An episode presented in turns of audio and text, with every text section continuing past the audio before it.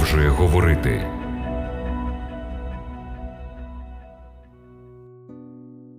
Я щиро радий нашій зустрічі з вами, нашими дорогими радіослухачами Радіо Голос Надії. В програмі Біблія продовжує говорити. Тема нашого дослідження буде сьома заповідь із закону Божого. Сьогодні телевізійні шоу користуються великим успіхом у публіки за участю музичних груп, що є переможцями різноманітних премій. Вони отримують мільйони доларів за пісні, в яких детально описуються сексуальні стосунки. Велика кількість реклами сьогодні спонукає глядачів до невірності і непристойної поведінки. В інтернеті існує мільйони порносайтів, і ми розуміємо, чому сьома заповідь, яка забороняє невірність у шлюбі, здається так само застарілою, як старий грамофон у світі сучасної техніки. Але саме в сьомій заповіді число сім це число повноти і досконалості. Бог заявляє, що інтимні стосунки не є чимось дешевим, низької якості, але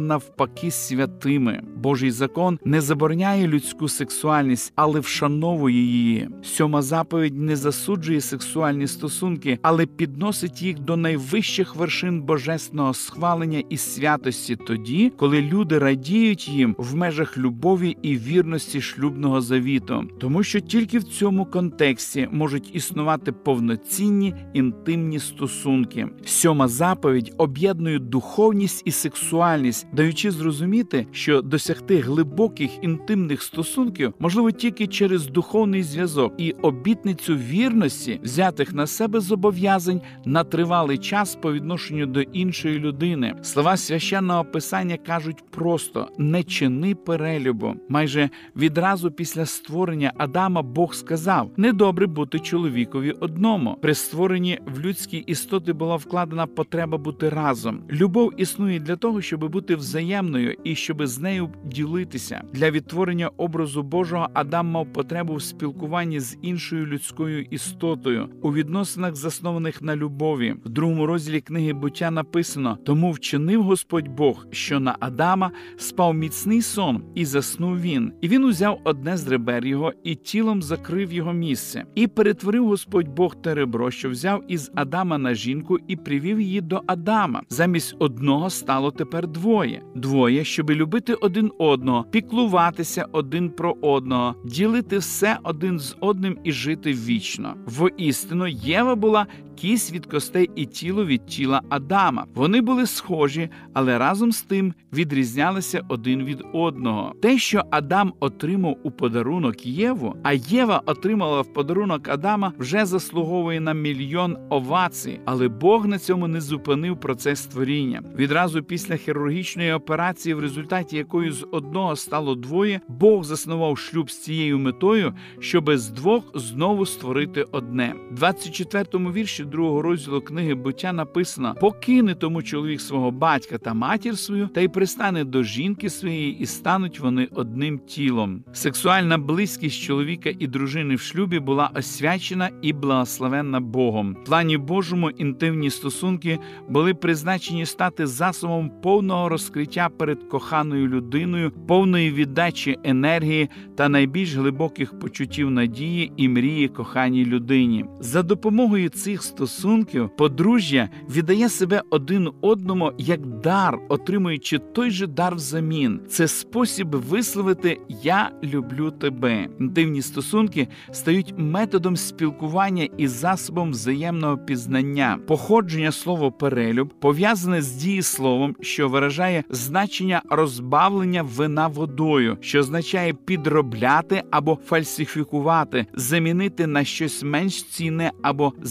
засмічене при додаванні невідповідної речовини. Коли ми домішуємо в священне сімейне коло невідповідні речовини інтимних стосунків з кимось іншим, крім нашого чоловіка або дружини, ми оскверняємося і стаємо нечистими в очах Божих. Перелюб позбавляє сім'ю святості. Перелюб це один з видів крадіжки, вступаючи в інтимну близькість з тим, з ким ви не перебуваєте в шлюбі, ви берете те, що вам не належить. Зверніть увагу на слова, що записані в п'ятому розділі книги притчі: радій через жінку твоїх юних літ, пивайся ж назавжди коханням її. Ви належите людині, з якою вступили в шлюб, якій дали обітницю відданості і вічній вірності. Інтимні стосунки це святе підтвердження цієї обітниці. Перелюб це обман, сучасна культура одержима лицемірством, підготовлені так звані реаліті шоу та імплантація грудей доводить те, що ми задовільняємося тим, що явно є підробкою. Точно те саме і перелюб. Це похідь замаскована близькістю. Задоволення поривів розцінюється як заповіт, в якому відсутня відповідальність любити іншу людину на самому глибокому рівні життя. Відсутність відповідальності любити іншого якраз приваблює шахраїв іти на обман. Вони бажають захоплень без обіцянок, бажають емоційної, фізичної розрядки без відповідальності, похоті без любові. Взагалі-то від перелюбників у виправдання часто, взагалі-то від перелюбників у виправдання часто можна почути: я все ще люблю чоловіка або дружину свою. Це була просто розвага. Для мене це нічого не значить. Сьома заповідь ясно показує, що інтимні стосунки без заповіту любові це не що інше, як спарування, що тварини роблять по інстинкту. Шлюб був створений, щоб захистити образ Божий в людських істотах і щоб не допустити їх падіння до рівня тварин. Перелюб це егоїстичний акт, позбавлений любові. У своїй сутності перелюб є протилежністю біблійним визначенням любові. У той час, як любов довготерпелива, перелюб упертий, у той час, як любов добра, перелюб позбавлений добродушності. У той же час, як любов не шукає свого, перелюб зазвичай думає тільки про себе. Я мушу відчувати себе молодим і привабливим. Я хочу відчувати себе бажаним. Мені хочеться змін. Я відчуваю себе сексуально незадоволеним. Я хочу помститися. У той час, як любов не радіє з неправди, але тішиться правдою, перелюб ховає істину і радіє тому, що Бог називає гріхом. Любов завжди захищає, завжди довіряє, завжди сподівається, все переносить. Перелюб ранить, обманює довіру, руйнує надії і не витримує труднощі. Тому Бог ніколи не схвалить перелюб, він суперечить його люблячому характеру. Але скаже хтось, що робити, якщо у моїх сімейних відносинах відсутня пристрасть, якщо чоловік мене більше не приваблює, якщо я сексуально незадоволена і емоційно покинута в шлюбі, який став фарсом, чи не допускається в таких обставинах незаконний зв'язок? Будемо реалістами. Більшість шлюбів не ідеальні, відносини складні і іноді дуже важкі. Але підрив довіри, викрадення, обман і егоїзм це не вихід, особливо в християнському шлюбі, в якому двоє намагається прославити Бога. Але якщо ти вже оступився, чи є вихід з прірви перелюбу, не є новим те, що людина, намагаючись жити на висоті Божих стандартів, іноді зазнає невдачі. У послання посла Павла до Римлян, третьому розділі написано: всі згрішили і позбавлені слави Божої. Але 24-й вірш продовжує, стверджуючи, що грішник може отримати даром виправдання Божою благодаттю через відкуплення у Христі Ісусі. Ми помиляємось, зриваємо виконання Божого плану в нашому житті, приймаємо неправильні рішення, які розчаровують Бога і шкодять як нам, так і нашим близьким. Але на відміну від того, що трапляється, коли ми дратуємо, виводимо з себе один одного, Бог не дезертирує і не розлучається з нами ніколи. Задайте сцену з жінкою, спійману в перелюбі, що описано в восьму розділі від Івана. Бог не ігнорував її вчинки, але простив її. Він назвав її перелюб гріхом і сказав: Іди і надалі не гріши. Ісус сказав. Її кривдникам, що той, хто без гріха, нехай першим кине у неї камінь, і тільки єдиний, хто міг виконати цю умову, був Ісус, але Він не став цього робити. Бог ненавидить гріх, а не грішника. Завдяки жертві Його Сина, коли ми свої гріхи визнаємо, то Він вірний та праведний, щоб гріхи нам простити та очистити нас від неправди всілякої. Якщо ви порушили шлюбну обітницю і здійснили перелюб, Бог вас не залишив. Ви можете покаятися в своєму гріху, можете попросити прощення у Бога, спробувати примиритися з чоловіком або дружиною, зробити все, що у ваших силах, щоб більше ніколи не порушувати священну шлюбну обітницю. Можливо, нелегко примиритися з ображеним чоловіком або дружиною, але якщо ви обоє посвятили себе Богові і зобов'язуєтеся любити один одного так, як він сказав, тоді примирення і прощення можливі. Правильно зрозуміла сьома заповідь може стати чимось більшим, ніж просто заявою щодо того, чого не треба робити. Ось дещо, чому ви можете сказати так. Поставте собі кордон. Оскільки думки ведуть до дій, необхідно захистити своє мислення. Будьте уважні, що ви дивитеся по телевізору, інтернету або на DVD. Будь-якою ціною уникайте порнографії і заздалегідь подумайте, як уникнути зустрічі з особами протилежної статі, які фліртують на роботі або в інших місцях, де немає вашого чоловіка або вашої дружини. Зробіть для себе пріоритетом підтримку романтичних відносин між вами і чоловіком або дружиною. Наскільки б не були важливі потреби ваших дітей, не втрачайте один одного в батьківських обов'язках. Навчіться дарувати і приймати любов. Це вкладення часу і сил, яке варте того. Намагайтеся завжди бути доступними для свого чоловіка, своєї дружини. Більшість позашлюбних зв'язків беруть початок у нехтуванні чоловіком або дружиною. Якщо ви завжди дуже втомлені, занадто зайняті роботою або друзями, або просто емоційно відсутні в плані відносин, ваш чоловік або дружина може кинутися в обійми того, хто завжди готовий її або його вислухати і проявляє інтерес до його або її проблем. Продовжуйте робити те, що ви звикли робити спочатку, коли ваша любов один до одного горіла. Виходьте разом в місто, гуляйте під місяцем. Попросіть когось подбати про дітей і повечеряйте при свічках. Зробіть все, щоб надати одне одному нероздільну увагу і отримаєте чарівну відповідь. Моліться разом. Ймовірно, у шлюбі немає більш могутньої сили до добра, ніж коли чоловік з дружиною схиляється перед Богом і разом моляться один за одного. Ви помітите, що важко, навіть неможливо ображатися або ворогувати з тим, за кого ви молитесь. Просіть Бога, щоб зберіг вас від зради чоловікові чи дружині і наділив вас всіма духовними благословеннями і допоміг вам бути найкращим, наскільки це можливо, помічником і опорою, щоб здійснити його або її мрії і плани. Безсумнівно, над цим варто трудитись, а результати вас здивують. Бог встановив шлюб, і він хоче, щоб ви досить сильно любили свою сім'ю, щоб захищали її, як і решта дев'ять. Сьома заповідь це є дар, це дар довіри власної гідності, цінностей, впевненості, честі, вірності, обітниці, захоплення, радості і виконання. Відкрийте цей дар, можливо, навіть сьогодні увечері при свічках. Ви це можете зробити. Не соромтесь. Ми продовжимо дослідження святого Писання в наших подальших передачах.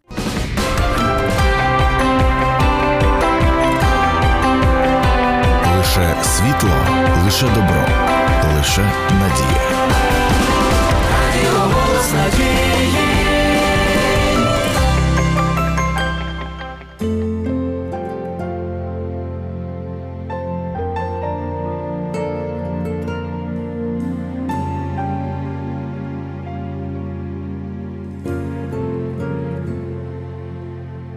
Мы якорь для тех, кто блуждает. Гавань тихая тем, кто устал. Но крест Голговский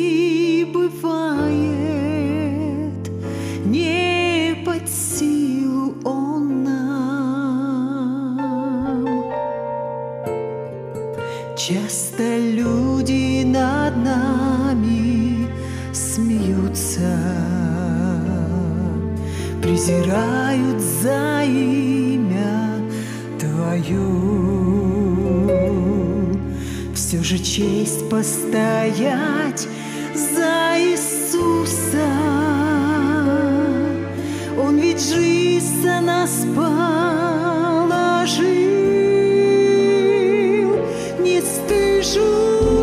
благовестия Христова, послание Господа.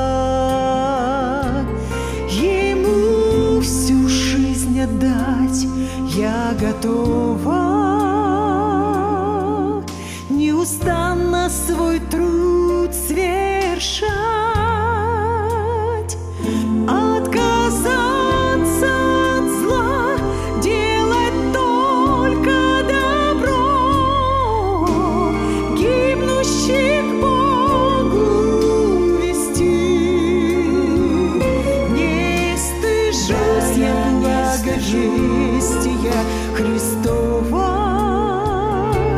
не стыжусь я благовестия Христова.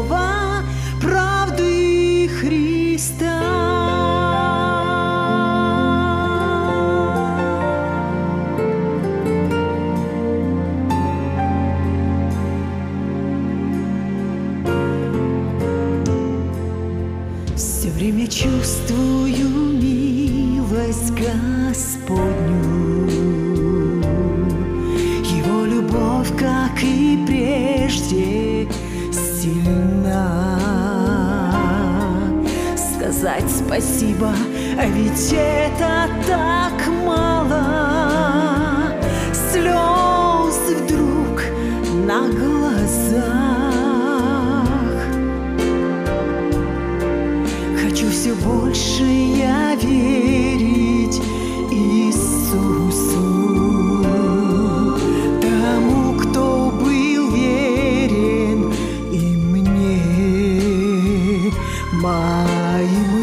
мысли лишь только о вечном.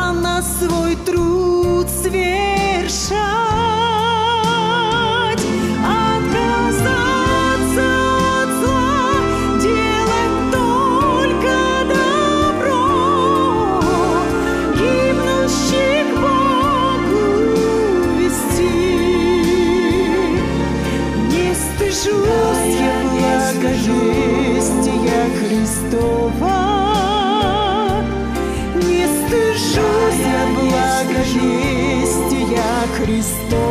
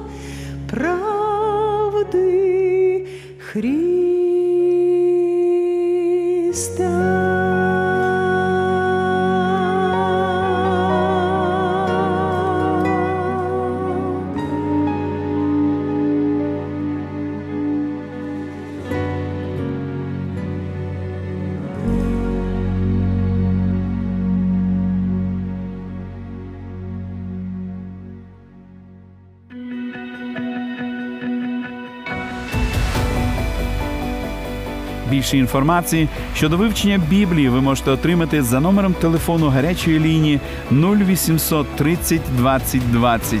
А я прощаюсь з вами до наступної зустрічі.